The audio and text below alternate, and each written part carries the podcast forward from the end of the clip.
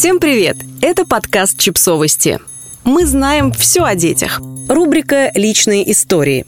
Почему я не хочу второго ребенка? Текст подкаста подготовлен изданием о родительстве «Наши дети». У меня один ребенок, и мне не кажется, что это странно. Но вопрос «когда за следующим» мне задают едва ли не каждый день. И если я отвечаю «никогда», то вижу в глазах собеседника изумление и непонимание. Недавно даже терапевт в районной поликлинике пытался меня убедить, что мне нужно родить еще, потому что единственные дети обязательно вырастают невоспитанными эгоистами. Стоит ли говорить, что больше я к этому врачу не хожу? Когда бестактные вопросы о семье начинают поступать от незнакомцев, в том числе медицинских сотрудников, мне хочется заорать. Да отвалите вы! Занимайтесь своими делами! Но вместо этого я вежливо улыбаюсь и говорю что-нибудь вроде «Да что вы, она у меня прекрасная». Понимаете, если бы я действительно хотела делиться столь личной информацией, то легко заставила бы своего беспардонного собеседника провалиться под землю от стыда. Я бы в подробностях рассказала о том, чего нам с мужем стоило зачать свою дочь, о врачах, уколах, долгих месяцах отчаяния, о слезах и боли.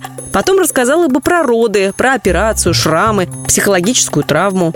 А еще я могла бы рассказать про одну из бессонных ночей с младенцем, про молоко, которое никак не приходило, слышала крики малышки, про собаку, которая нервничала и звонко лаяла, про соседей, стучащих по батарее вне себя от ярости, про мужа, который ровно в эту ночь был в командировке, и про свою послеродовую депрессию. Или про ночь, когда я поскользнулась на кухне, разлив молоко, я сидела на полу и рыдала на полном серьезе, думая о том, что не лучше ли мне собрать вещи и уехать, ведь я определенно самая отвратительная мать на свете. С кем угодно моей малышке будет лучше, чем со мной. Я буквально еле пережила младенческий этап в жизни своей дочери. Возможно, после этого мой собеседник бы заткнулся и устыдился. И, кстати, я не обязана объяснять это чужим людям, но у моей дочки куча двоюродных братьев и сестер. Конечно, они не живут под одной крышей, но несколько раз в месяц собираются все вместе у бабушки с дедушкой. И у нее в эти дни с лихвой сестринских перешептываний и братских перепалок. А когда они подрастут, никто им не помешает общаться столько, сколько захочется. И только, если им захочется. Ведь с родным сестрой или братом альтернативы нет. Даже если отношения между вами не складываются, приходится взаимодействовать до тех пор, пока кто-нибудь не покинет родительский дом. В моей жизни был момент, когда я думала, что у меня будет трое детей, как в родительском доме.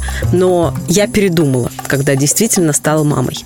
Наша дочь была совсем малышкой, когда грянул кризис. Мы с мужем и младенцем оказались заперты в небольшой квартирке без средств к существованию.